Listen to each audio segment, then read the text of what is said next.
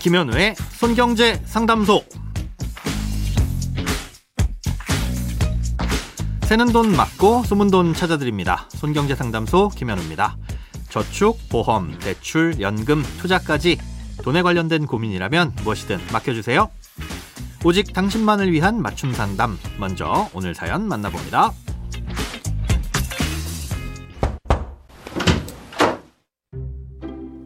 저는 8년을 다닌 직장을 올해 4월 마지막 날에 그만두고 6월 2일에 새로운 직장에 취업했습니다.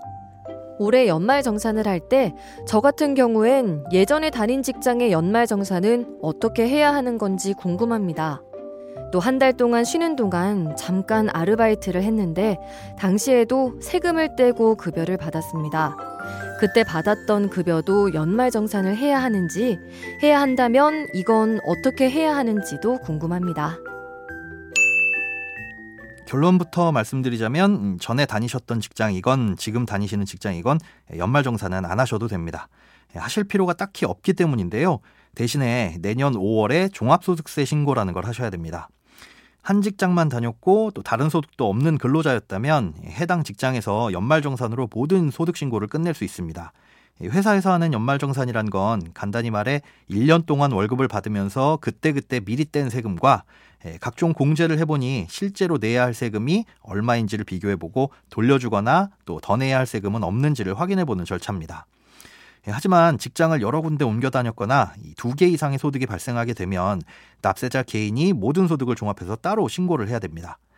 예, 예전에 다니던 직장에서는 퇴사 이후의 상황에 대해서 알 수도 없고 또 알아도 아무런 상관이 없는 일이잖아요. 예, 그러니 예전 직장에선 1월부터 4월까지 사연자님께 지급해드린 월급에 대해서만 기본 공제 정도를 반영해서 국세청에 신고하게 됩니다. 그리고 6월 2일자로 들어가신 새로운 직장에서는 마찬가지로 6월 2일부터 올해 12월 말까지 월급을 지급해 드릴 때 미리 임시로 정해져 있는 간이소득세를 떼서 나라에 내게 되는 거고요. 아, 또 회사를 옮기시는 중간에 잠깐 동안 하셨던 아르바이트 역시 이 사장님이 미리 3.3%의 세금을 떼고 나라에 내면서 아, 이만큼의 알바비를 줬습니다 하고 신고를 했을 겁니다.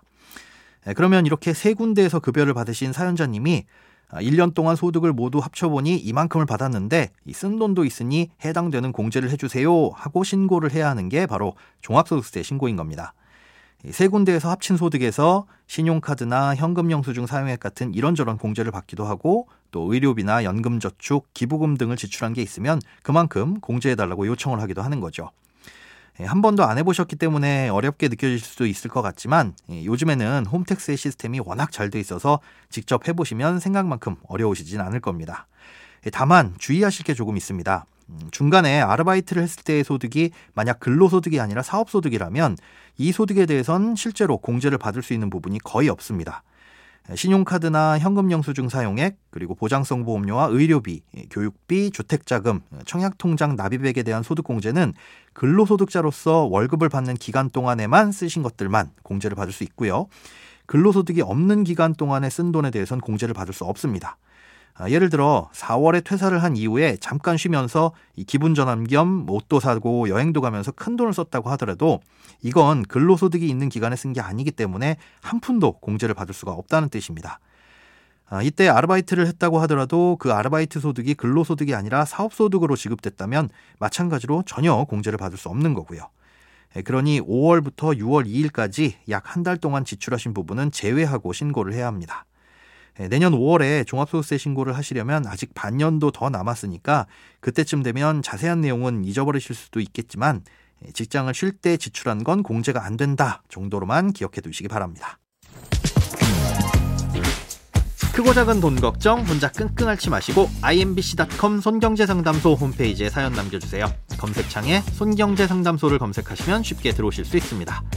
여러분의 통장이 활짝 웃는 그날까지 1대1 맞춤 상담은 계속됩니다.